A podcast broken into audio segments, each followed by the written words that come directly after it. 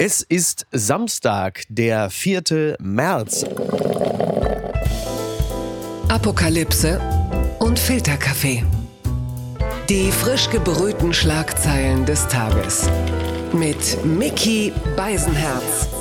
Einen wunderschönen Samstagmorgen und herzlich willkommen zu Apokalypse und Filterkaffee mit der Wochenendbeilage. Und auch heute schauen wir ein bisschen das, was unter der Woche so liegen geblieben ist. Was gibt es gesellschaftlich, politisch, feuilletonistisch noch so alles aufzuarbeiten? Und äh, da ist ein Mann natürlich geradezu prädestiniert dafür in einer Sendung wie Late Night Berlin oder in dem Kulturpodcast Baywatch Berlin. Da wird sowas regelmäßig natürlich äh, aufgenommen. Jetzt ist er auch noch Pizzabäcker. Ich grüße ganz herzlich Klaas Häufer Umlauf. Dankeschön, Miki.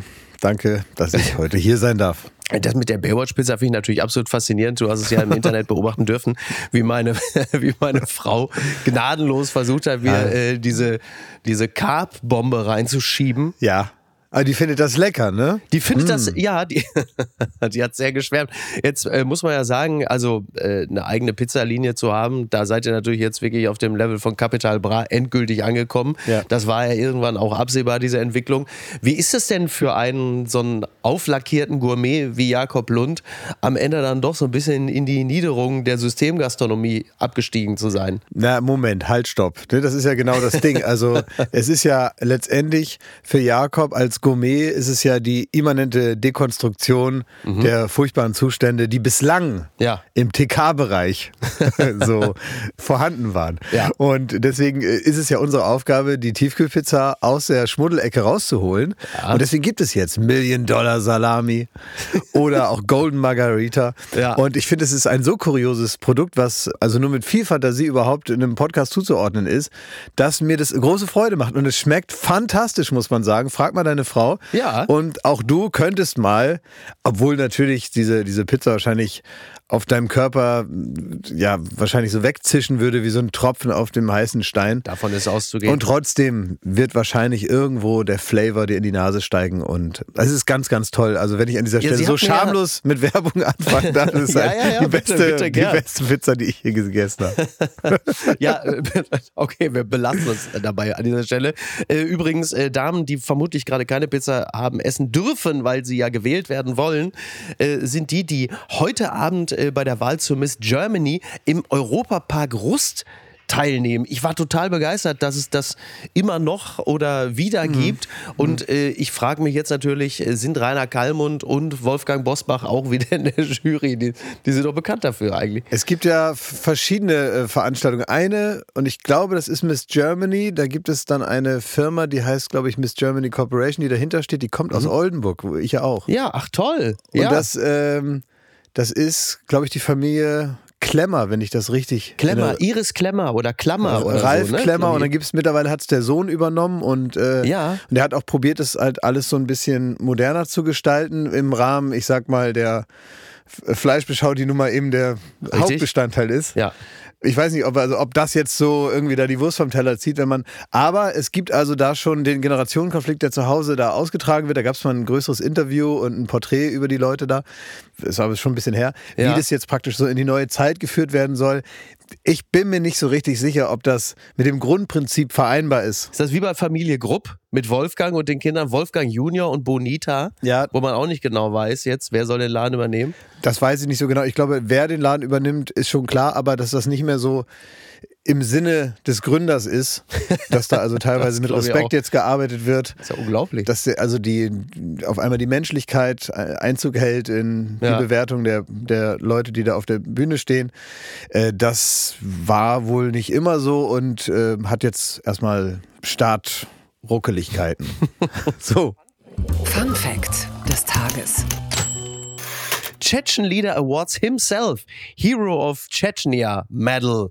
Das entnehme ich einer Seite namens Informery.net.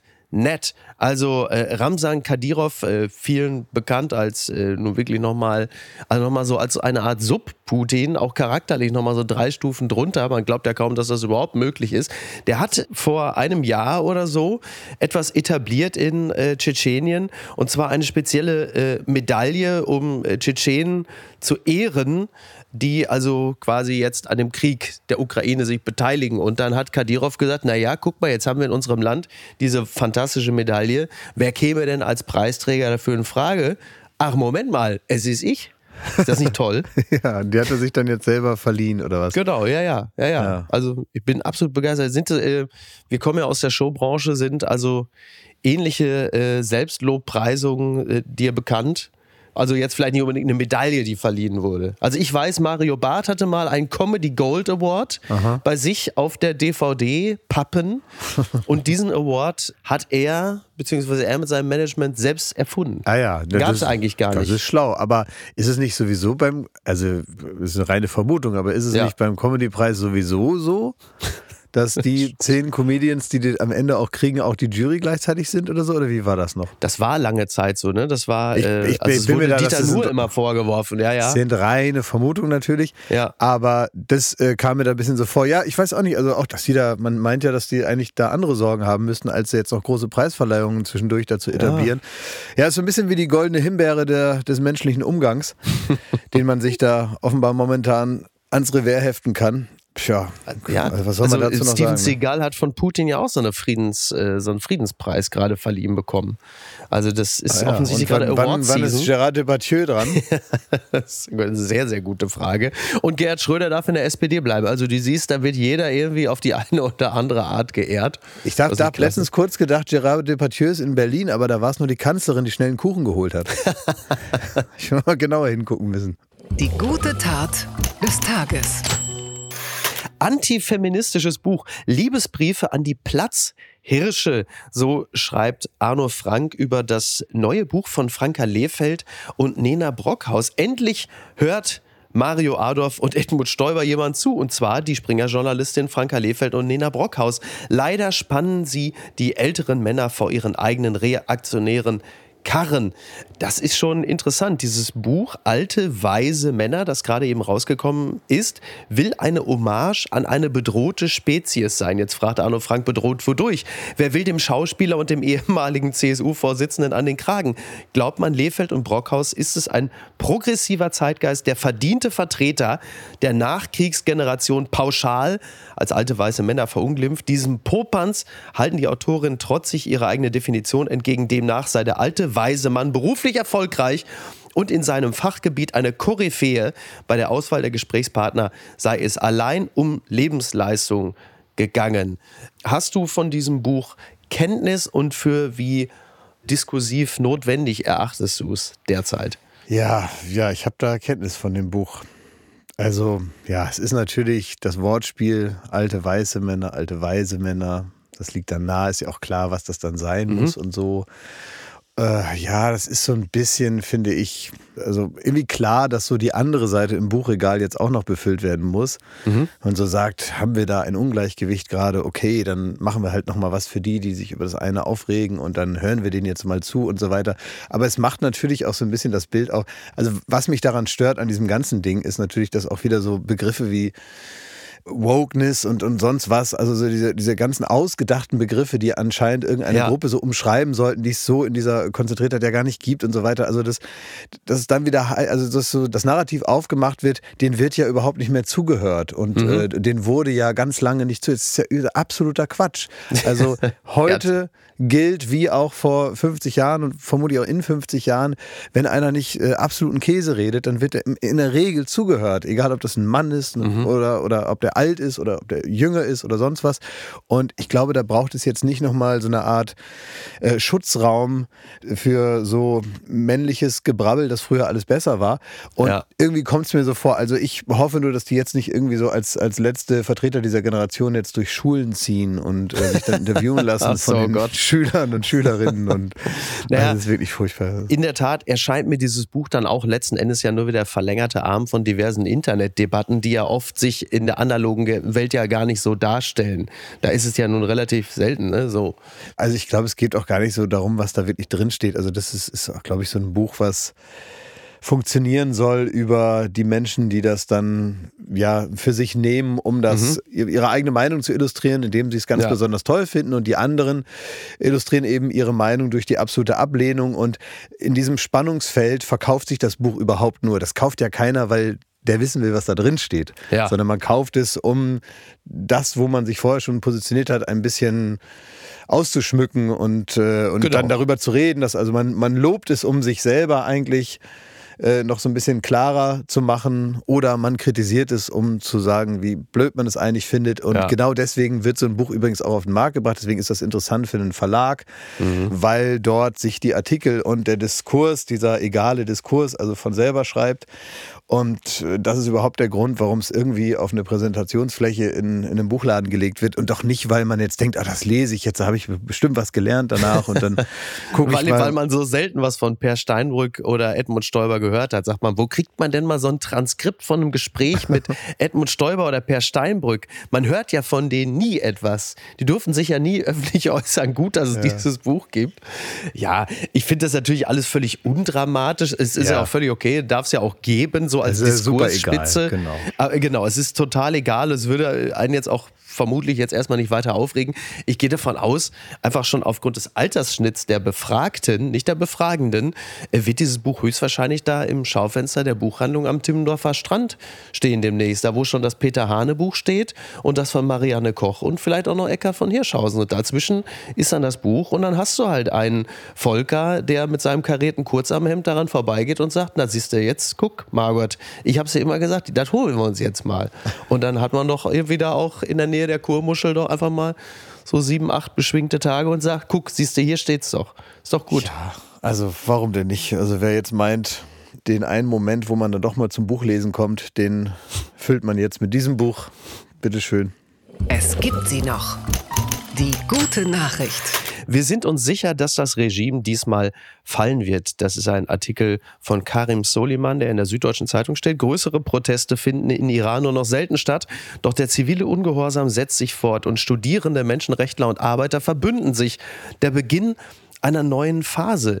Ja, das ist ja nun so, schon seit, ich würde jetzt mal sagen, so grob drei Monate ungefähr gehen die Proteste im Iran. Und wie das leider immer so in unserer Aufmerksamkeitsökonomie ist, ist einerseits die Aufmerksamkeit geringer geworden für dieses Thema, zum anderen aber auch die Intensität quantitativ und qualitativ der Proteste. Und da würde man jetzt schließen, das war es möglicherweise mit der Revolution, aber ganz so ist es wohl nicht, denn äh, es lehnen sich weite Teile der Bevölkerung weiterhin gegen die willkürliche Gewalt und allgegenwärtige Unterdrückung durch den Staat auf. Die Menschen protestieren weiter, zum Teil auch öffentlich. Vor allem aber erhalten sie inzwischen Rückendeckung durch die historisch tief verwurzelte organisierte Zivilgesellschaft des Landes, also Studierende, Menschenrechtler, aber halt eben auch Lehrer und Öl- und Industriearbeiter. Und das ist wohl etwas Bemerkenswertes und da werden dann Querverbindungen gezogen, zum Beispiel auch zur Revolution 1979, äh, als streikende Ölarbeiter eine Revolution eine Rolle gespielt hätten, als plötzlich Khomeini an die Macht kam. Also so, das Ganze ist noch nicht vorbei, wie es scheint. Ja, hoffen wir es mal, dass es nicht vorbei ist. Aber es kann zumindest jetzt in der ganzen Kommunikation und auch regimeseits natürlich nicht mehr so abgetan werden als ein Aufstand junger Leute. Und Ja. das ist eben so ein Drang nach Freiheit, der in einem gewissen Alter ganz normal ist oder was auch immer dann beschwichtigend oder letztendlich auch falsch darstellend irgendwie so gesagt werden könnte. Sondern das ist jetzt wirklich mal die komplette Gesellschaft, Ja. die sagt, es muss sich ändern, es muss sich nachhaltig ändern und weitergehen. Und äh, der Mut, den wir nun schon viele Monate da bewundern, der setzt sich fort. Und wenn tatsächlich so das Mittelstück einer Gesellschaft sagt, so geht's nicht weiter, ist es bedrohlicher als ein physischer Aufstand, den man mit weiterer physischer Gewalt niederbringt, obwohl es ohne ihn gerade am Anfang natürlich überhaupt nicht funktioniert. Total, ja. Ein klassisches Umdenken ist schwer niederzuknüppeln. Exakt, also um es mal so ein bisschen pathetisch zu sagen, so das, was da äh, über Monate jetzt ging, also Demokratie quasi als Superspreading-Event, das hat sich jetzt verteilt in ganz viele kleine, unkontrollierte Teilbereiche und mündet jetzt in zivilem Ungehorsam. Also viele Frauen widersetzen sich im Alltag weiterhin der strengen staatlichen Kleiderordnung. So, und du siehst halt ganz viele Beispiele auch aus Hochschulen oder du siehst eine Frau, die äh, auf einer Bühne nach einer Ansprache demonstrativ ihr Kopftuch abstreift. Also diese, diese Bilder sieht man in schöner Regelmäßigkeit und zeigt natürlich auch, dass sich dieser Freiheitsdrang einfach nicht mehr wirklich äh, kontrollieren lässt. Du kannst zwar immer noch Zehntausende niederknüppeln, wenn sie protestieren, aber du kannst auf dieser ganz kleinen, von mir aus regionalen, lokalen Ebene das natürlich nicht mehr wirklich kontrollieren. Und äh, so wird das Aufbegehren zur Selbstverständlichkeit. Und wenn größere Verbände sich dann auch noch organisieren und Reformen einklagen, dann wird es für das Regime natürlich schwer, das einfach so beizubehalten. Absolut. Ich hoffe natürlich, wie alle hoffen, dass sich, dass sich das auf lange Sicht durchsetzt. Ich befürchte aber auch, dass es noch ein sehr harter Weg wird mit vielen Meldungen, die wir trotzdem lesen werden und mitbekommen werden, auch hierzulande, die uns unglaublich erscheinen. Von Verurteilungen, gar Hinrichtungen oder eben auch wiederum gewaltsam niedergeschlagene tatsächliche Proteste auf der Straße, auch wenn da jetzt eher Hunderte als Tausende Menschen momentan beteiligt sind, passiert das ja weiterhin und dass das jetzt eine organisierte Aktion ist, wo sich gegenseitig zugehört wird und jetzt eher so im inhaltlichen Diskurs stattfindet. Also ich glaube, das ist es nun auch lange noch nicht. Klingt ja ein bisschen so, dass, mhm. wenn man sagt Phase 2, ja. es bleibt schwer und es ist ein weiter Weg. Aber es gibt immer wieder auch Menschen, denen man aus dem Land heraus zutraut, das einschätzen zu können, die sagen, das Regime wird fallen. Und solange es noch viele Leute gibt, die gute Gründe dafür anführen können, das behaupten zu können und zu glauben, sollten gerade Menschen von außerhalb diese Hoffnung nicht in Frage stellen. Woanders ist es auch beschissen. She is like my spiritual girlfriend. Peru police find pre-Hispanic mummy in ex-delivery man's bag. Das berichtet heute. Wo hat der die her? Das, ja, das ist das, eine äh, das steht Frage. da gar nicht, wo der ja. die her hat, diese, ja. diese äh, äh, Mumie. Genau. Also da ist ein Mann in Peru. Ja, die Polizei hat einen Mann äh, festgenommen, einen 26 Jahre alten äh, Mann, der offensichtlich bis vor kurzem noch bei so einer Art, sagen wir mal, Lieferando oder so gearbeitet hat. Und in dieser Spezial äh, Vorrichtung, wo man dann auch Essen transportiert, so eine Box oder sowas, ja, what's in the box, äh, da haben sie dann gesagt, kommen Sie mal her, sagen Sie, was haben Sie denn da in der Box da drin? Ich? Ach so, das ist eine äh, 3500 Jahre alte Mumie. Ich äh, nenne sie übrigens Juanita und sie ist my spiritual girlfriend. Wir lieben ja. uns. Toll.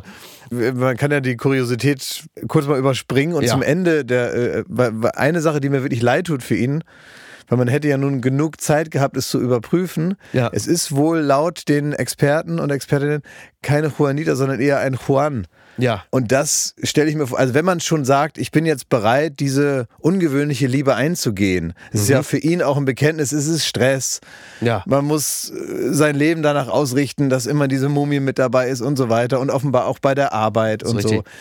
Und dann kriegt man dann sowas gesagt und hat vielleicht bricht dann doch so ein bisschen das Kartenhaus der, ja. der ursprünglichen Annahme zusammen. Und das tut mir wirklich leid, wenn man bereit war, so ein Riesenchaos auf sich zu nehmen. Ich auch. Und jetzt auch noch erwischt wurde dabei. Und dann sagt einem der Experte dann, äh, Momentchen mal, vielleicht haben sie sich wirklich in was hineingesteigert, was so gar nicht stimmt. Ja, ist aber irgendwie auch speziell für das eigene Wertegerüst, wenn man entsetzt ist nicht, dass man jahrelang mit einer Mumie zusammengelebt hat, sondern dass man offensichtlich eine homosexuelle Beziehung geführt hat, dass das einen dann so zutiefst erschüttert. Das ist der Moment, wo du sagst, ich habe eine Lüge gelebt. Mein Gott, was ja, weil man das einfach, weil man das mir? einfach nicht wusste. Das, nun ist ja nun alles ja. nicht schlimm, aber ich glaube, man hätte vielleicht gerne genauer Bescheid gewusst, was los ist. Also ja. es ist äh, grundsätzlich äh, ein kurioses Hobby, was man jetzt nicht uneingeschränkt unterstützen muss. Das ist absolut richtig. Wir müssen an dieser Stelle vielleicht die Ex-Lieben von Myrtle Lugner fragen sagen, die können am ehesten vielleicht beurteilen, wie sich so eine Beziehung anfühlt.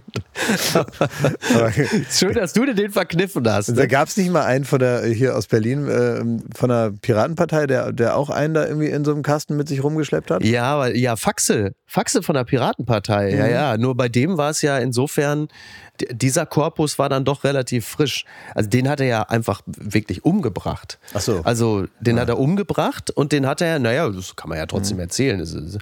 Den hat er umgebracht und den hat er dann erstmal auf so einer Schubkarre durch die halbe Stadt gefahren, mhm. äh, bevor er sich selber dann mit einem Starkstromkabel umgebracht hat. Also mhm. da kann man also auch durchaus von einer unglücklich endenden Liaison sprechen. Ja. Das war Faxe von der Piratenpartei. Ja. Ja. Ja, na gut, okay. Oh. Also dann finde ich das im Vergleich, finde ich das dann doch besser mit dem Ötzi da. Blattgold. Neuer Film Sonne und Beton. Felix Lobrecht über seinen steilen Aufstieg. Ich dachte, es würde mich glücklich und sorglos machen, aber so ist es nicht. Das ist ein Interview im Stern mit Felix Lobrecht. Ich habe sehr, sehr gern gelesen. Der Film Sonne und Beton, der ist ja jetzt gerade, ich glaube, heute oder gestern seit, also im Grunde genommen seit Donnerstag, ne? Donnerstags kommen die Filme immer ins Kino.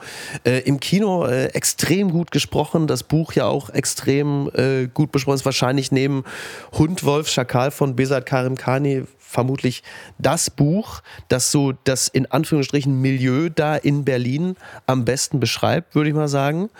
Und Felix Lobrecht gibt natürlich derzeit klar viele Interviews, um den Film zu promoten. Du kennst es selbst auch. Und da geht es halt unter anderem auch um den Erfolg. Und da ist halt die Frage, Sie wollten schon als kleiner Junge reich und berühmt werden. Können Sie den Erfolg, den Sie haben, empfinden? Nein, warum nicht? Objektiv weiß ich zwar, dass alles sehr gut lief, aber es fühlt sich nicht so an, wie ich es mir vorgestellt habe. Ich dachte, es würde mich glücklich glücklich und sorglos machen, aber so ist es nicht. Woran liegt das? Der Weg nach oben ist sehr vereinnahmt. Das führt dazu, dass man sich nicht mit sich selbst auseinandersetzen kann. Irgendwann holt einen das ein, dann kriegt man eine Schelle vom Leben. Mhm. Durchaus nicht ungewöhnlich dieser Zustand, den er da beschreibt. Ja. Liegt es an dem Tempo, mit dem er erfolgreich geworden ist, oder liegt es an diesem, sagen wir mal, wie soll ich das an dieser verletzungsintensiven Vita, wenn es darum geht, unterschätzt zu werden, vielleicht aus den berühmten kleinen Verhältnissen kommend und man diese Energie, die einen nach vorne treibt, man auch nicht los wird in dem Falle, wo man sich eigentlich zurücklehnen könnte? Was ist es? Ja, ich vermute, dass wie so oft gewisse Gefühle, die sich irgendwann mal oder Gefühle, die dann münden in gewisse Ängste, die man völlig zu Recht hatte in seiner Kindheit oder frühen Jugend, dass die einen so im Leben nie ganz loslassen mhm. und dass die auch nicht auffüllbar sind oder überschreibbar sind mit Erfolgen aus dem Erwachsenenleben dann. Und deswegen immer in einem sind und dort immer eine Rolle spielen werden und natürlich zu beruhigen sind mit gewissen äußeren Umständen. Und wenn man sich dann so hinsetzt und ganz rational sagt, also ich habe jetzt diesen Erfolg hier, das wird wohl noch ein paar Jahre so weitergehen, mhm. ich habe vielleicht sogar ein bisschen Geld und weiß, dass ich jetzt nicht in der, in der Armut enden werde und übermorgen vergisst mich jeder und ich weiß vielleicht auch so ein bisschen, was ich kann. Das sind ja alles Dinge, die Felix Lobrecht sich auch selber mit ein bisschen Nachdenken zuordnen kann und die ja nun objektiv stimmen nachlesbar sind. Ja. Und ich glaube trotzdem, dass gewisse Phantomschmerzen, die irgendwann mal da waren und eine große Rolle gespielt haben, immer Teil der eigenen Identität, des eigenen Gefühlskonstrukt mhm. ist, mit dem man eben so dem Leben begegnet. Und diese Hab-Acht-Stellung, mit der er offenbar weiterhin durchs Leben geht, lässt ihn vielleicht auch so aufmerksam sein, dass er auch jetzt in der Lage ist, dieses Buch geschrieben zu haben oder auch in einem Podcast darüber zu sprechen, nie so richtig zu vergessen, wie das ist, durch die Augen eines jemanden auf eine Stadt, auf ein Leben, auf eine Perspektive, vielleicht auch auf Sorgen und Nöte zu schauen, die längst schon nicht mehr seine eigenen sind. Mhm. Und dass man nicht dann irgendwann sagt, so, dieser Teil der Unsicherheit und dem ignoriert werden oder dem harten Kampf darüber wahrgenommen ja. zu werden oder so, der ist jetzt abgehakt und jetzt bin ich jemand anders. Was irgendwann mal in dir drin war, wird da irgendwo bleiben und hoffentlich nicht so viel Raum einnehmen, dass es einen wahnsinnig macht. Ja, so eine Karriere ähm, und so ein Erfolg hat ja oft dann auch etwas Revanchistisches. Ne? Also immer dieses, diese Triebfeder, euch zeige ich es oder euch werde ich es beweisen. Ihr alle mhm. habt gelacht und habt mich unterschätzt. Und jetzt guck mal, wo ich hingekommen bin. Das ist ja als Triebfeder ja total gut. Also es schafft ja eine unglaubliche Energie. Also bei mir habe ich manchmal so die, die leise Sorge, vielleicht bin ich als Kind zu glücklich gewesen, zu wohl behütet, ja. sodass mir eigentlich die Energie zu Größerem immer in dem Sinne gefehlt hat, weil es einfach diesen, ja, diesen Treiber überhaupt nicht gab. Auf der anderen Seite sitzt du dann natürlich manchmal da im Sessel und denkst, so ist so alles prima. Und das ist ja für das persönliche Glück jetzt auch nicht so verkehrt. Ja, total. ja, das ist für das Glück vielleicht ganz gut, aber künstlerisch endet es vielleicht hier und da auch mal. Und äh, das gilt nicht für unser ganzes Schaffen, Miki, aber manchmal mündet es auch in Mittelmäßigkeit. ja. ja, total, total. Ja, weil, ja absolut, weil, wirklich. ja, es ist, meine ich jetzt auch ja. ohne jeden Witz, das ist wahrscheinlich so, aber auch der alte Spruch, Glück macht das an Höhe wett, was ihm an Länge fehlt. Das, das sind dann auch eben so bestimmte Marken, an denen man sich, auf die man vielleicht hinlebt, auf die man sich dann freut und danach mhm. ist es dann eben, ich habe mal, das war äh, Harder, ja. hat mal gesagt, ob er sich auf die die Premiere seines Films freut. Und hat er gesagt, nee, er freut sich eigentlich nicht drauf. Und er hat gesagt, warum freuen Sie sich denn nicht auf die Premiere von Ihrem Film? Hat er gesagt, am nächsten Tag ist ja dann nicht mehr Premiere. Ja. Und das sagt's eigentlich. Insofern glaube ich, dass diese kleinen Erfolge und diese schönen anfassbaren Dinge, die man rumerzählen kann, die in der Zeitung stehen, die man sich irgendwie vielleicht als Preis äh, mhm. aufs Regal stellt, dann, wenn man einen erfolgreichen Kinofilm gemacht hat oder bei in Felix Lobrechts äh, Fall vielleicht noch eine ausverkaufte Tour hat und dann sind da tausende von Menschen, die applaudieren und dann geht man von der Bühne runter, applaudiert keiner mehr mhm. und dann fängt wieder so die Beschaffenheit an, die eben immer da ist. Und dass die nicht sich komplett austauscht und man sich dann so fühlt wie jemand, den man vielleicht bewundert hat, der man aber nie selber war und sein wird. Das ist dann die Wahrheit und dann muss man entweder, wenn es einen wirklich beschäftigt, anders daran arbeiten oder einfach akzeptieren, dass es eben so ist und die kleinen Momente, in denen man sich das dann bewusst macht, stark genießen. Bitte empören Sie sich jetzt. Arbeiten für den Wehretat. Dänemark opfert Feiertag. Das berichtet nicht nur die Kreiszeitung. Die nationale Sicherheit hat ihren Preis zur Finanzierung des Wehretats, hat die Regierung in Dänemark mit dem großen Bettag einen Feiertag abgeschafft und damit Empörung in der eigenen Bevölkerung ausgelöst. Dennoch verteidigte Ministerpräsidentin Mette Frederiksen die unpopuläre Entscheidung. Sie sagte, ich denke nicht, dass es ein Problem ist, einen Tag mehr arbeiten zu müssen. Es geht ja schließlich um die Verteidigung und den Klimaschutz. Und deshalb hat man gesagt, so, ihr geht jetzt mal einen Tag länger arbeiten. Dieses ganze Geld, äh, das geht dann in die entsprechenden äh, Haushalte. So. Das sind vier, ich habe geguckt, das sind umgerechnet 400 Millionen Euro, mhm. die an einem Tag, den man also durcharbeitet, ja. den man dann also kriegt, ne? Ist auch Geld. Guckt, ja, ist auch Geld. Aber wenn man jetzt den Wehretat oder dieses Sondervermögen, also die 100 Milliarden, ja. die es ja laut Pistorius also mindestens nochmal bräuchte. Mhm. Ja. Also bis wir praktisch uns so, so ein paar neue Panzer zusammengespart haben, indem wir fleißig einfach, da müsste ja. eigentlich schon mal so zwei Jahre alles ausfallen. Ne? Dann heißt wir sind aber auch mehr Leute als in Dänemark, ne? muss ja. man auch dazu sagen. Also, ja. ne? also schon, da käme schon noch mal ein bisschen was mehr zusammen. Ich finde es halt nur interessant. Aber trotzdem, weil, also es, ist, es, es müsste aber ganz schön viel ausfallen, bis man dann irgendwann mal auf solch fantastischen Summen wäre, oder? Das ist wahr, ja. Lohnt also, das? Da, Lohnt das, das Niki? Da würde die F, also ich bin mir relativ sicher, die FDP wären die ersten, die in der Ampel sagen würden, dass sich das nicht lohnt, dass sich das nicht rechnet. Ähm, ich finde es ja natürlich grundsätzlich interessant, weil es ein vergleichsweise harmloser Beitrag wäre, den wir leisten müssten. Wir haben ja in Deutschland vergleichsweise viele Feiertage. Mhm. Also wenn man es jetzt mal vergleicht mit den freien Tagen in Japan oder so, ist es ja geradezu grotesk viel. Und wir stehen ja, da ist sich die Gesellschaft ja weitestgehend einig, vor großen Aufgaben und Ausgaben. Wenn man also an dieser Stelle sagen würde, na ja, im Sinne der gemeinsamen Kraftanstrengung verzichten wir jetzt beispielsweise auf den, was ist denn so ein verzichtbarer Tag? Also bloß nichts, jetzt nicht, nicht frohen Leichnam, Pfingsten und Himmelfahrt, weil das ist natürlich quasi im Frühsommer, da sind natürlich die herrlichsten Feiertage, weil das, dann mhm. macht man die Brückentage und da hat man oft schon eine Woche frei.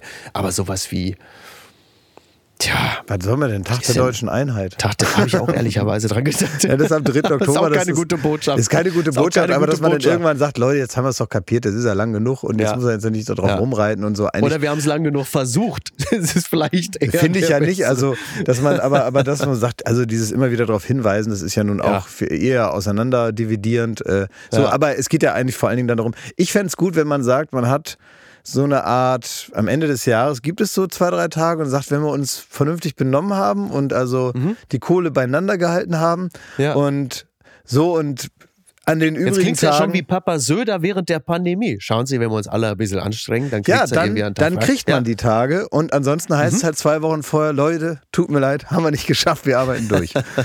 Sondern dann gibt es so einen Stichtag, wo man dann verkündet kriegt, ja. ob frei ist oder nicht, ob mhm. man es gut gemacht hat, so eine Art Bonuszahlung. Ja. Entweder man kriegt die ja. oder nicht. Ja, finde ich, äh, ist auf jeden Fall so ein Ansparen. Ne? ja. Finde ich ein, äh, eigentlich ein schönes Konzept. Ich finde es halt, also natürlich hat RTL zu dem Thema dann auch eine Umfrage gemacht, ja, irgendwie klar. vor einem Tag oder so. Da bin ich aber oder gespannt, was dabei Logo. rausgekommen ist. ja, so, so wie kann ich dir sagen? Es waren so rund 70 Prozent, die gesagt haben, nee, Mhm. Nee. Aber ich habe hab auch gelesen, man kann, Nix. wenn man will, auch übrigens spenden an Deutschland. Es gibt so eine Kontonummer, Stimmt. wo man einfach an Deutschland spenden kann. Das ja. heißt, wenn man sagt, man ist ein Typ für Karitatives, Mhm. Und da kommt es ja allen zugute. Dann ja. kann man ganz normal sein Geld an Deutschland spenden. Sind, glaube ich, irgendwie, äh, was war das im letzten Jahr, so 70.000 auf diesem Konto eingegangen oder so? Ja, irgendwer hat gesagt, ich beteilige mich. genau, so kannst du nicht weitergehen mit dem Land. Hier ja. habt ihr 50 Euro Hier, und gebt nicht alles auf einmal aus. für Theo Weigel hau ich da mal was ins Sparschwein, ne? Toll. irre, ne? Also wir, äh, den Link zu dem, zur Kontoverbindung packen wir in die Shownotes, falls Ihnen der Mund wässrig geworden sein sollte. Gewinner des Tages. Lotto-Millionär Chico, ein Kick, der stärker ist als Kokain, das berichtet die FAZ. Es ist ein Porträt von Sebastian Eder. Ein Montag im Winter, 11.30 Uhr. Das Café Royal liegt unscheinbar an der Schützenstraße in Dortmund. Die Fenster sind mit matter Folie überzogen. Darüber hängt eine vergilbte Markise. Ein paar Männer stehen vor der Tür und rauchen. Das Café ist voller Menschen. Und dann äh, will dann natürlich der Fotograf von der FAZ Fotos machen. Als der Fotograf im Café seine Kamera auspackt, kommt ein Mann auf ihn zu. Keine Fotos mehr hier. Zu viele Gäste hätten sich darüber beschwert, dass sie im Hintergrund zu sehen waren, als der neue Star der Dortmunder Nordstadt fotografiert wurde. Chico, der Lotto-Millionär, der kommt dann natürlich auch irgendwann. Der fährt da mit seinem 300.000 Euro Porsche, äh, steht da davor, kommt rein, redet mit dem Mann am Tresen, dann schimpft er auf die Gäste, die sich über die Fotos beschwert haben. Die ganze Straße hier sei voller Verbrecher, Bastarde, Hurensöhne. Tja, das ist Chico. Das ist Chico im, äh, im Winter 2023. Ja, ja. Das ist ja, also ihr begleitet Chico ja auch schon die ganze Zeit bei Baywatch Berlin sehr intensiv und begeistert. Was ist das für Ja. eine Geschichte? Er war jetzt ja auch äh, mal bei mir bei Late Berlin. Ja. Das habe ich nicht kommen sehen, weil er als Überraschungsgast Mhm. sich angemeldet hat. Ja, ich, also ich, ich kann da gar nicht mehr hingucken so richtig. Ich kann da gar nicht mehr so richtig zuschauen, weil. Wie kam er denn weil, vor? Äh, ne, er ist gut drauf, alles in Ordnung. Ja, also ich, ja. er hat sicher, man, äh, es zieht sich ein bisschen durch den Artikel auch, dass der Autor da schreibt, dass also sehr schnell sich auch die Gemütslage immer verändert. Also zwischen euphorisch, lustig drauf, Mhm. Ja. wütend, enttäuscht und so äh, vergehen oft nur Sekunden, bis er da den Mhm. Aggregatzustand äh, wechselt. Und das ist wahrscheinlich auch so ein bisschen gerade so seine, seine Grundstimmung. Ja. Aber das, was man vielleicht so scherzhaft ab und zu mal sagt, das, da kann man einfach zugucken. Ne? Das geht also Mhm. kein Jahr mehr gut. Und in dieser Geschwindigkeit, in der da das Leben gelebt wird, muss man sagen, das Leben wird vielleicht in der guten Art und Weise nicht verlängert, sondern eher verdichtet. Weil viel gleichzeitig passiert und auch viel gleichzeitig ähm, ja, das Geld aus jeder Ritze kommt momentan und irgendwann wird es nun allein. Ich kann da wirklich kaum hingucken, weil ich so das Gefühl habe, ah, Ja, das geht schief und das, da ist die Hälfte ist schon weg. Und ich äh, habe den ja so ganz kurz mal ein paar Minuten kennengelernt und Ja. fand den ja durchaus irgendwie sympathisch. Ähm, Hat ja auch ein auf- kindliches Gemüt ja, in dem so. Sinne. Und das ist natürlich jetzt vielleicht gerade da jetzt auch nicht das Beste. Ja, also ich wünsche ihm noch viel Spaß die nächsten zwei Jahre und hoffe, dass er irgendwie einen Weg findet, um danach trotzdem nicht ganz unglücklich zu sein. Mhm. Sagen wir es mal so. Ja, weil das Ganze äh, fühlt sich ja wirklich an wie so eine Fabel oder so ein modernes Märchen. Ne? Da kommt dann jemand zu Geld, natürlich auch nicht durch eine besondere Schleue oder durch eine besondere Fähigkeit, sondern wirklich dann auch eher wie im Märchen, taucht dann plötzlich dieser Lottogewinn auf. Und das relativ schnellste, was passiert ist, dass er seinen Stammcafé, wo er 20 Jahre ist, kaufen möchte, dann überwirft er sich dann sofort mit dem Besitzer, kann also auch nicht mehr in sein Stammcafé, man ist da also auch in Feindschaft verbunden mit vielen Menschen, jetzt natürlich über das Geld dann auch schon zerstritten. Also diese ganze Geschichte ist ja schon jetzt, da, da schwebt ja schon diese dunkle Wolke, schwebt ja über allem. Und zwar gar Die nicht die schwebt da dunkle von Wolke. Sekunde eins drüber, Ja. ne? Natürlich und vor Ja, allen Dingen auch das genau. Selbstverständnis zu sagen, ich bin da jetzt und fahre immer mit meinem Ferrari da die Straße auf und ab und lass es da laut knattern, damit es jeder hört, um den Leuten zu zeigen, ich habe es geschafft. Mhm. Ja. Und dann muss man mal kurz innehalten und sagen, ja, was denn eigentlich?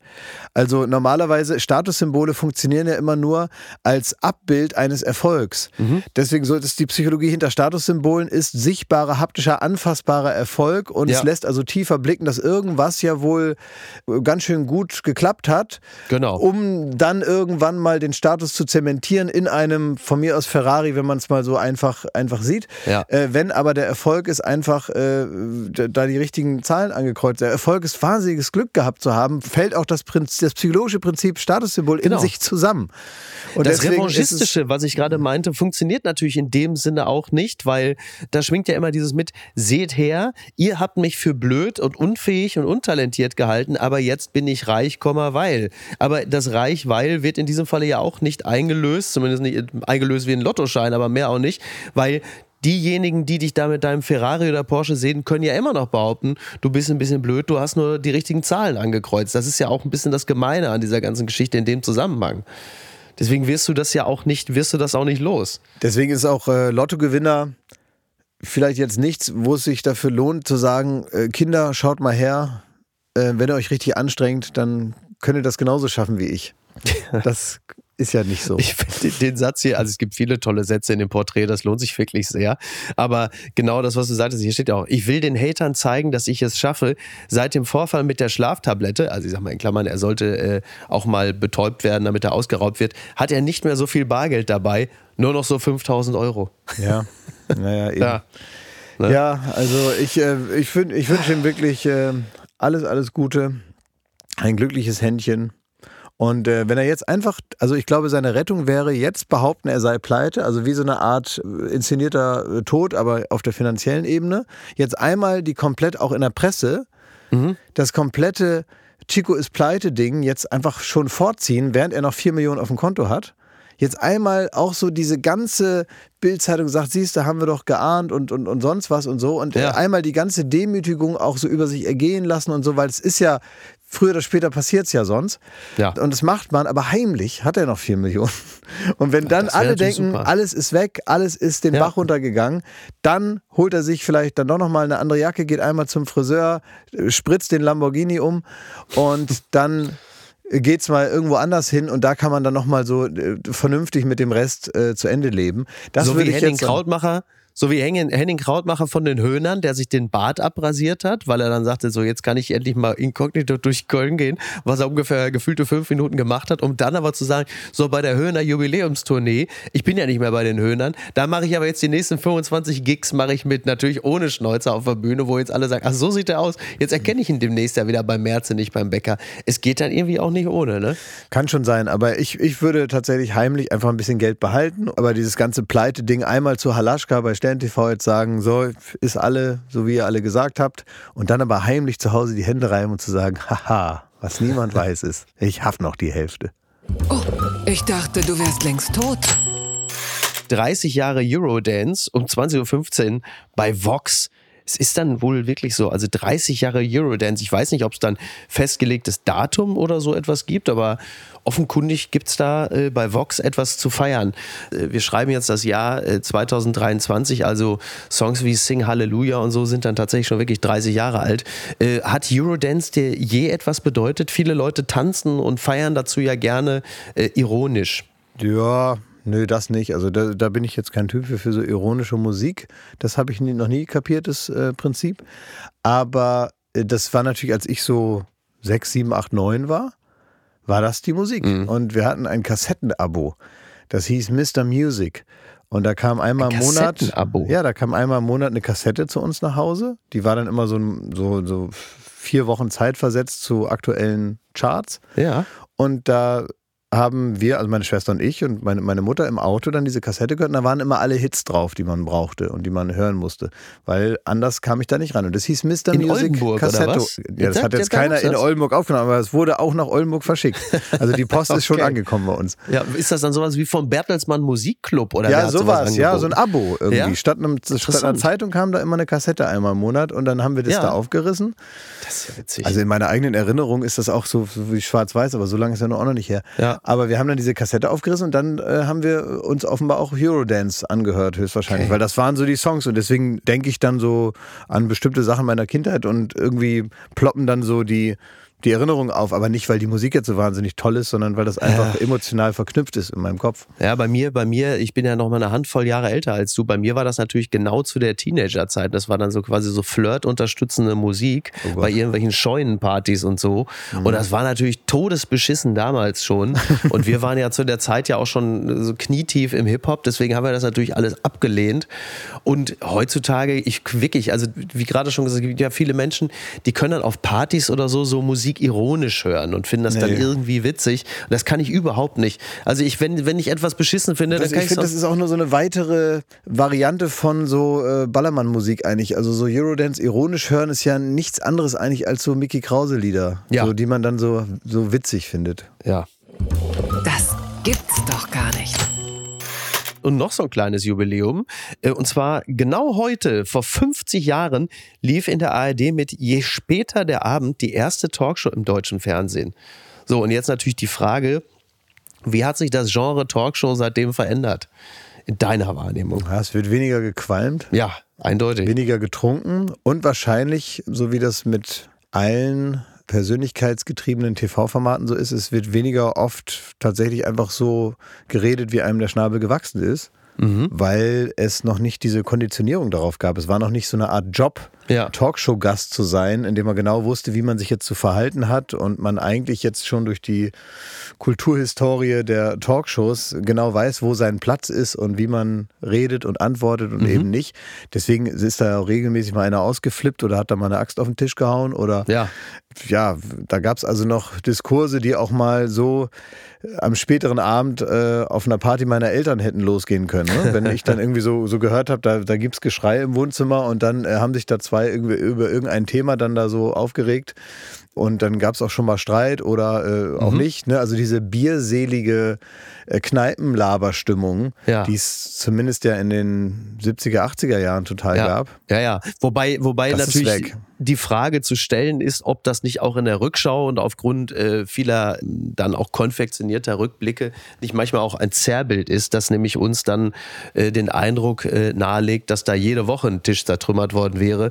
Es kann auch gut sein, also Zeitzeugen äh, glauben zu wissen, dass es ganz häufig auch einfach wahnsinnig langweilig war und nur durch diese Zusammenschnitte der Eindruck entsteht, als wäre da jede Woche irgendwie ein Rauchen, Saufen und Halligalli gewesen. Ich bin durchaus geneigt, auch dieser Variante glauben Glauben zu schenken. Ja, aber du bist doch sogar da eigentlich, war. Ja, aber du bist doch beim Kölner Treff, du bist ja mitverantwortlich dafür, wie es jetzt in der Gegenwart ja. so weitergeht. Also Stimmt. wie schaffst du es denn, dass im Kölner Treff mal einer die Axt auf den Tisch haut? Äh, ich versuche zumindest aus dem starren Konzept dahingehend äh, auszubrechen, als ich äh, vielleicht mal dann und wann eine ungewöhnliche Frage stelle oder zumindest mal äh, dann und wann etwas provokanter bin. Mach mir aber auch nicht vor, als könnte man dadurch irgendwie äh, eine Freitagabend-Talkshow neu erfinden. Also das ist natürlich ein totaler Irrglaube. Aber ich sag's mal ganz vorsichtig, wenn ich mich selber schon mal ganz gut amüsiere und meinen Spaß habe, dann bin ich nicht auf dem grundfalschen Weg. Also das Schlimmste, was passieren kann, und das wirst du ja sicherlich auch kennen, ist, dass du das Gefühl hast, du bist in der komplett falschen Veranstaltung. Das ist ja das Allerschlimmste, was passieren kann. Aber dann sollte also man es auch wirklich ich, nicht ich machen. Ich kann mich noch erinnern, dass Joko und ich waren mal in der NDR Talkshow, glaube ich, und wenn wir zusammen in solchen Talkshows sind, ist es oft so, dass wir dann ja immer zwischendurch so Momente gibt, wo wir so schief angeschaut werden von den mhm. anderen Erwachsenen, die auch da sind, weil ja. wir also an einem unangemessenen Moment also lachen müssen und nicht mehr aufhören ja. können oder so. Ja. Und ich kann mich erinnern, dass wir irgendwann mal in der NDR Talkshow waren und da hat ein anderer Talkshow-Gast, eine, eine, eine Köchin, hat, glaube ich, 15 Minuten darüber geredet, wie man selber Mayonnaise macht. Und das ähm, ja. haben wir wirklich vor Freude kaum ausgehalten. Diese Tatsache, dass da im Fernsehen und auch dort vor Ort alle gebannt zuhören, ja. wie man selber Mayonnaise macht. Und da dachte ich auch, meine Güte nochmal. Diese Momente, die gibt es. Ich hatte mal, als ich den Kölner Treff noch nicht selbst moderiert hatte, sondern äh, da war ich mit Olli Polak zu Gast 2016. Was hm, immer schon mal, wenn man sagt, man sitzt mit Handicap. Olli Polak zusammen. ja, für die, die das, für den das sonst so langweilig ja. ist, ne? dass man immer denkt, ja. äh, sonst äh, bin ich ja gar nicht mehr aufgeregt, wenn ich alleine hingehe. Genau, genau, das stimmt, das stimmt. Ja, der, der Puls war berechtigt. Ähm, das war so eine Runde, da saß dann Julia Engelmann, Ute Lemper, die von Olli Polak extrem verehrte Ute Lemper, er ist ja so ein Musical-Fan mhm. und noch so zwei, drei andere. Und dann hatte Julia Engelmann irgendwas gesagt, also sie, weil sie war dran und Polak flüsterte mir irgendwas ins Ohr und ich musste so ein bisschen schmunzeln. Und Bettina Böttinger dann, die sagte dann, ja, was ist denn so lustig? So ein bisschen so, sagen mhm. Sie doch mal, so was Sie so witzig finden, Herr Polak. Und dann sagte er dann auf das Letzte, was, was Julia Engelmann sagte, weil sie bezeichnete sich gerade irgendwie als Pop-Poetin. Mhm. Und dann sagte Olli Polak mit seinem beeindruckenden Vokabular, ja, ich habe das gerade gehört mit der Pop-Poetin. Ich finde das irgendwie, ja, ich weiß nicht, ich finde es irgendwie ekelig so den Begriff. Und wirklich einziges Schweigen. Rechts neben mir Ute Lemper so. Ich habe sie richtig gehört, wie sie so, so die war völlig entsetzt, weil das ja jetzt auch nicht unbedingt so zum Code von Freitagsabends-Talkshows gehört, dass man so die, die, die Selbstbeschreibung anderer Gäste als eklig bezeichnet. Da war also relativ frostig. Ute Lemper, Olli machte dann später, das war auch sehr lustig zu sehen, ähm, scharwenzelte verbal so ein bisschen wie so eine Katze um die Beine von Ute Lemper, aber die, die ließ ihn dann immer so abtropfen oder wie so ein, wie so ein räudigen Hund versuchte sie ihn dann immer so abzuschütteln. Also bei ihr hatte er wirklich, also dermaßen verschissen und alle anderen brauchten auch Minuten, um sich von diesem Schock zu erholen. Aber auch da wieder am Ende, ich bin ja grundsätzlich ein großer, also ich, ich finde schon gut, wenn es höflich und freundlich zugeht, aber ich bin auch schon begeistert davon, wenn Leute sich ein bisschen öffnen und es dadurch dann auch mal zu einer gewissen Form der Reibung kommt. Also ja, das, das, finde ich schon gut. mir auch durchaus, ich war ja noch nicht oft in so Talkshows, weil ich immer denke, da gibt es ja meistens immer Leute, die da mm, zu bestimmten Themen mehr sagen können als ich. Aber ich kann mich auch noch erinnern, das ist ganz lange her, äh, da saß ich mal neben Barbara Scheel und die hat dann Mhm. Barbara Scheel oder Cornelia? Cornelia Nee, nee, nee, Barbara. Barbara? Schon Barbara. Ah, okay. okay. Schon, schon die Mama. Und äh, sie hat dann ihr Verständnis geäußert für eine Tatsache, die sich aber, glaube ich, auch selber ausgedacht hat in ihrem Weltbild, Ja. dass es also nicht gehen würde, dass in Krankenhäusern afrikanische Mitarbeiter die Menschen betreuen würden, weil Ah, ja. ja also viele Leute Angst haben vor denen. Ah ja, okay. Und da, äh, bin, da bin ich dann kurz ausgeflippt. ach doch schon, ja? ja. und dann dachte ich mir, ach ja, okay. Ja, ein letztes, dann sind wir auch durch. Da fällt mir noch ein, ich hatte vor ein paar Jahren Lisa Fitz zu Gast im Kölner Treff. Ah, Und- toll. Und ich war äh, offensichtlich der Einzige in der Runde, der schon wusste, was sie sonst noch so macht, neben ihrem Bühnenprogramm. Ja, Und Internet. wir haben dann ein relativ langes, sehr, sehr, sehr frostiges äh, Gespräch geführt über ihren, äh, sag mal, über ihren Song, der so ein bisschen die zionistische Weltverschwörung und die Rothschilds äh, so zum Thema hatte. Mhm. Und das waren wirklich bleierne, so ein Gespräch dauert in der, in der Regel ja so ungefähr 15 Minuten. Und das waren so bleierne 10 bis 12 Minuten, in denen es wirklich nur hin und her ging. Und immer wenn man dachte, so jetzt wolltest du gerade so den Abschluss so, okay, ne, lassen wir es dabei bewenden. Da sagte sie so einen Satz, wo du nochmal wie Columbo wieder umdrehen musst und so, äh, Moment, aber dann müssen wir nochmal. Und diese ganze Runde war halt eben auch, die saßen alle da und dachten, oh Gott, was ist denn hier los? Und wir Ja, wollten aber dafür alle, ist es ja der auch arme da. Patrick Lindner saß da und wirklich ist ja ein wahnsinnig netter Mann, der dachte, ja, äh, was ist denn hier jetzt los? Ich dachte, wir wollten alle irgendwie nett zueinander sein und.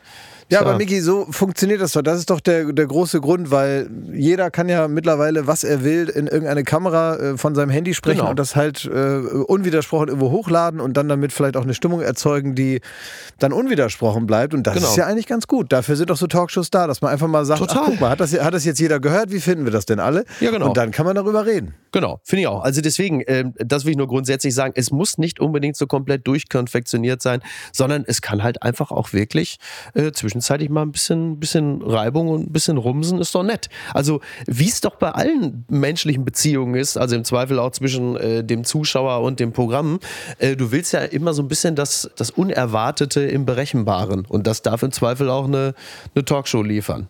Gucken mal, wer da spricht. Äh, Heute sind wirklich wahnsinnig viele Männer hier im Programm. Es tut mir echt leid. Ich kann's, also manchmal ist es so. Äh, Atze Schröder, was geblieben ist von früher, ist die Scham. Das ist ein ganz tolles Porträt von äh, Atze Schröder in der Zeit, das ich äh, gerade eben äh, gelesen habe. Und äh, da wird er als, als Figur ein bisschen äh, genauer betrachtet und zeigt sich in diesem Interview auch nochmal äh, sehr verletzlich und sehr offen und lässt sich so ein bisschen hinter die Fassade blicken und äh, da geht man mit ihm gemeinsam auch so ein bisschen das Ganze durch, dass er sich auch als Bühnenfigur offenkundig verändert hat, was mir natürlich schon seit einiger Zeit aufgefallen ist. Aber hast du das auch bemerkt? Du hast ihn ja sicherlich auch im Rahmen äh, deiner beruflichen Tätigkeit schon mal irgendwo getroffen. Ich habe ihn einmal getroffen, aber jetzt gar nicht so, wie man denken könnte, dass wir uns irgendwie wahnsinnig gut kennen, sondern wir haben uns ein, zwei Mal unterhalten. Mehr nicht, sondern ich beobachte das auch eher so als Zuhörer. Und deswegen sage ich Zuhörer, weil ähm, diese Seite von Atze, wenn man die, sie denn kennen möchte, dann findet man sie eigentlich eher in Podcasts als auf der Bühne.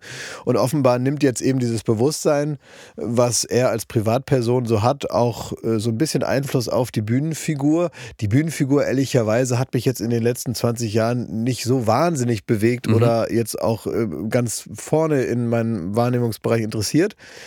Dennoch da habe ich immer gedacht, naja gut, ist doch alles in Ordnung soweit. Äh, und es war ja vor allen Dingen da immer klar, dass es eine Bühnenfigur ist, die Cowboystiefel ja. anhat, eine bisschen zu enge Jeans, eine Lockenperücke und so eine blaue Brille auf.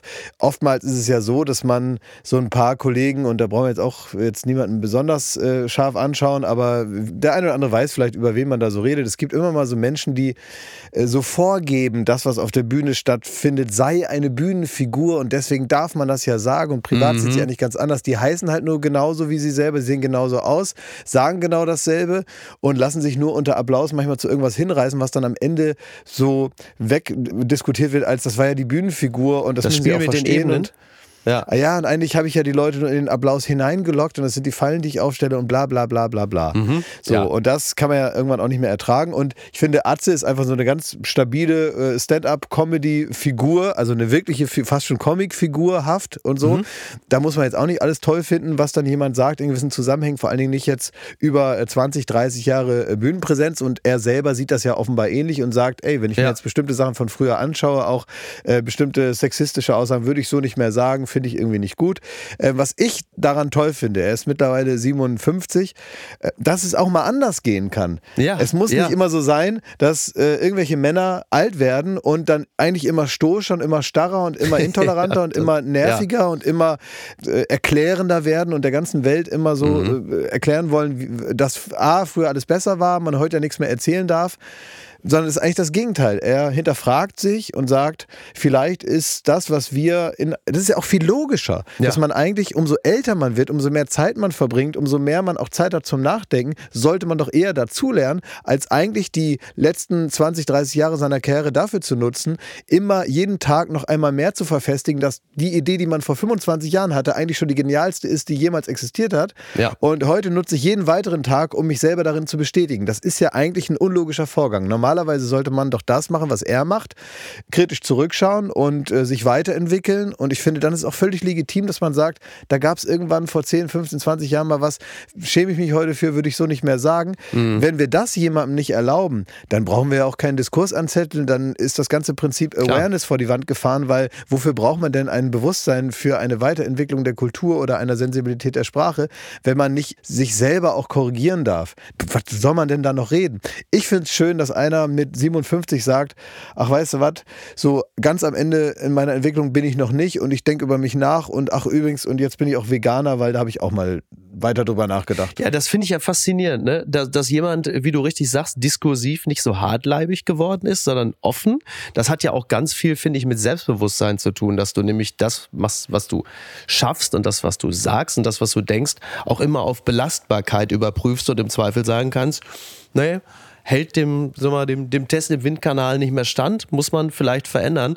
Und dass es weil du ja eben auch Bühnenkünstler bist, dass du aber halt eben auch jetzt nicht nur dasselbe Programm für die Bestandskunden machst, aus Angst, dass sie weg sind, sondern dass du ihnen auch deine Transformation zumutest. Und gerade eine Figur wie Atze lebt ja eigentlich davon, Porsche zu fahren und Bratwurst zu fressen. Aber du sagst, weißt du was, das haben wir doch alle hier im Saal gar nicht mehr nötig. Ich muss euch doch hier nichts vormachen. Ich nehme euch jetzt einfach mal ein bisschen mit auf den Weg und dass du dich plötzlich wesentlich offener, von mir aus auch verletzlicher zeigst was man viel mehr noch in den, äh, in den Podcasts, in den Interviews merkst, das finde ich insofern schon ganz interessant, denn wenn man ihn äh, vor allen Dingen im Podcast hört, mit Leon Winscheid zum Beispiel, also da erinnert der Mann mit den Locken und der Brille gar nicht mehr so sehr an Atze Schröder, sondern es gleitet manchmal schon rüber in Roger Willemsen, den anderen mit Locken und Brille, ja, ja. Wo, wo man nicht mehr genau weiß, da sind die Grenzen langsam fließend.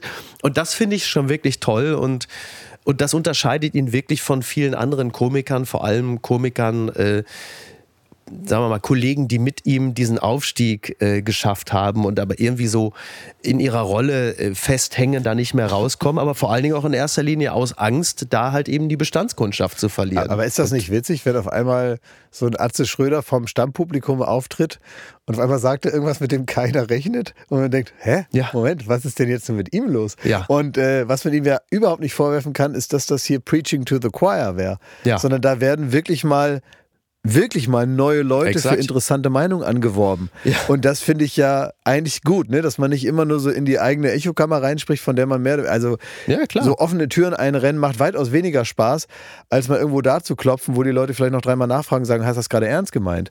Ja. So, aber mit Zugewandtheit, mit einer Sympathie, die einem entgegenkommt, hat man vielleicht auch eine Offenheit, die ganz, ganz viele andere Formate oder äh, Bildungsangebote oder sonst was vielleicht überhaupt nicht haben.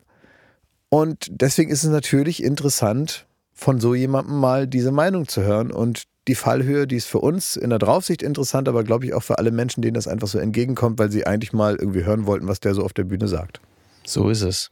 Klaas, ich danke dir ganz herzlich. Ich äh, fahre jetzt und mache jetzt den Kölner Treff. Das Siehst du, da ja schließt was. sich doch wieder der Kreis. Siehst du? Ja, ich mache jetzt gar nichts. Ah, ich beneide dich. Nein, ich, also ich mache das natürlich gern, aber ich habe auch nichts gegen Wochenende. Aber das habe ich danach. also Klaas, vielen Dank. Komm gerne wieder. Immer schön, dich zu Gast zu haben.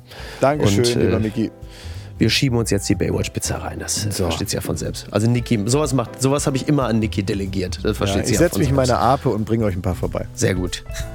ciao, ciao. Tschüss. Tschüss. Apokalypse und Filtercafé ist eine Studio Bummens Produktion mit freundlicher Unterstützung der Florida Entertainment. Redaktion Niki Hassania. Executive Producer Tobias Baukhage. Produktion Hanna Marahiel. Ton und Schnitt Niki Fränking. Neue Episoden gibt es immer montags, mittwochs, freitags und samstags. Überall, wo es Podcasts gibt. Stimme der Vernunft und unerreicht gute Sprecherin der Rubriken Bettina Rust.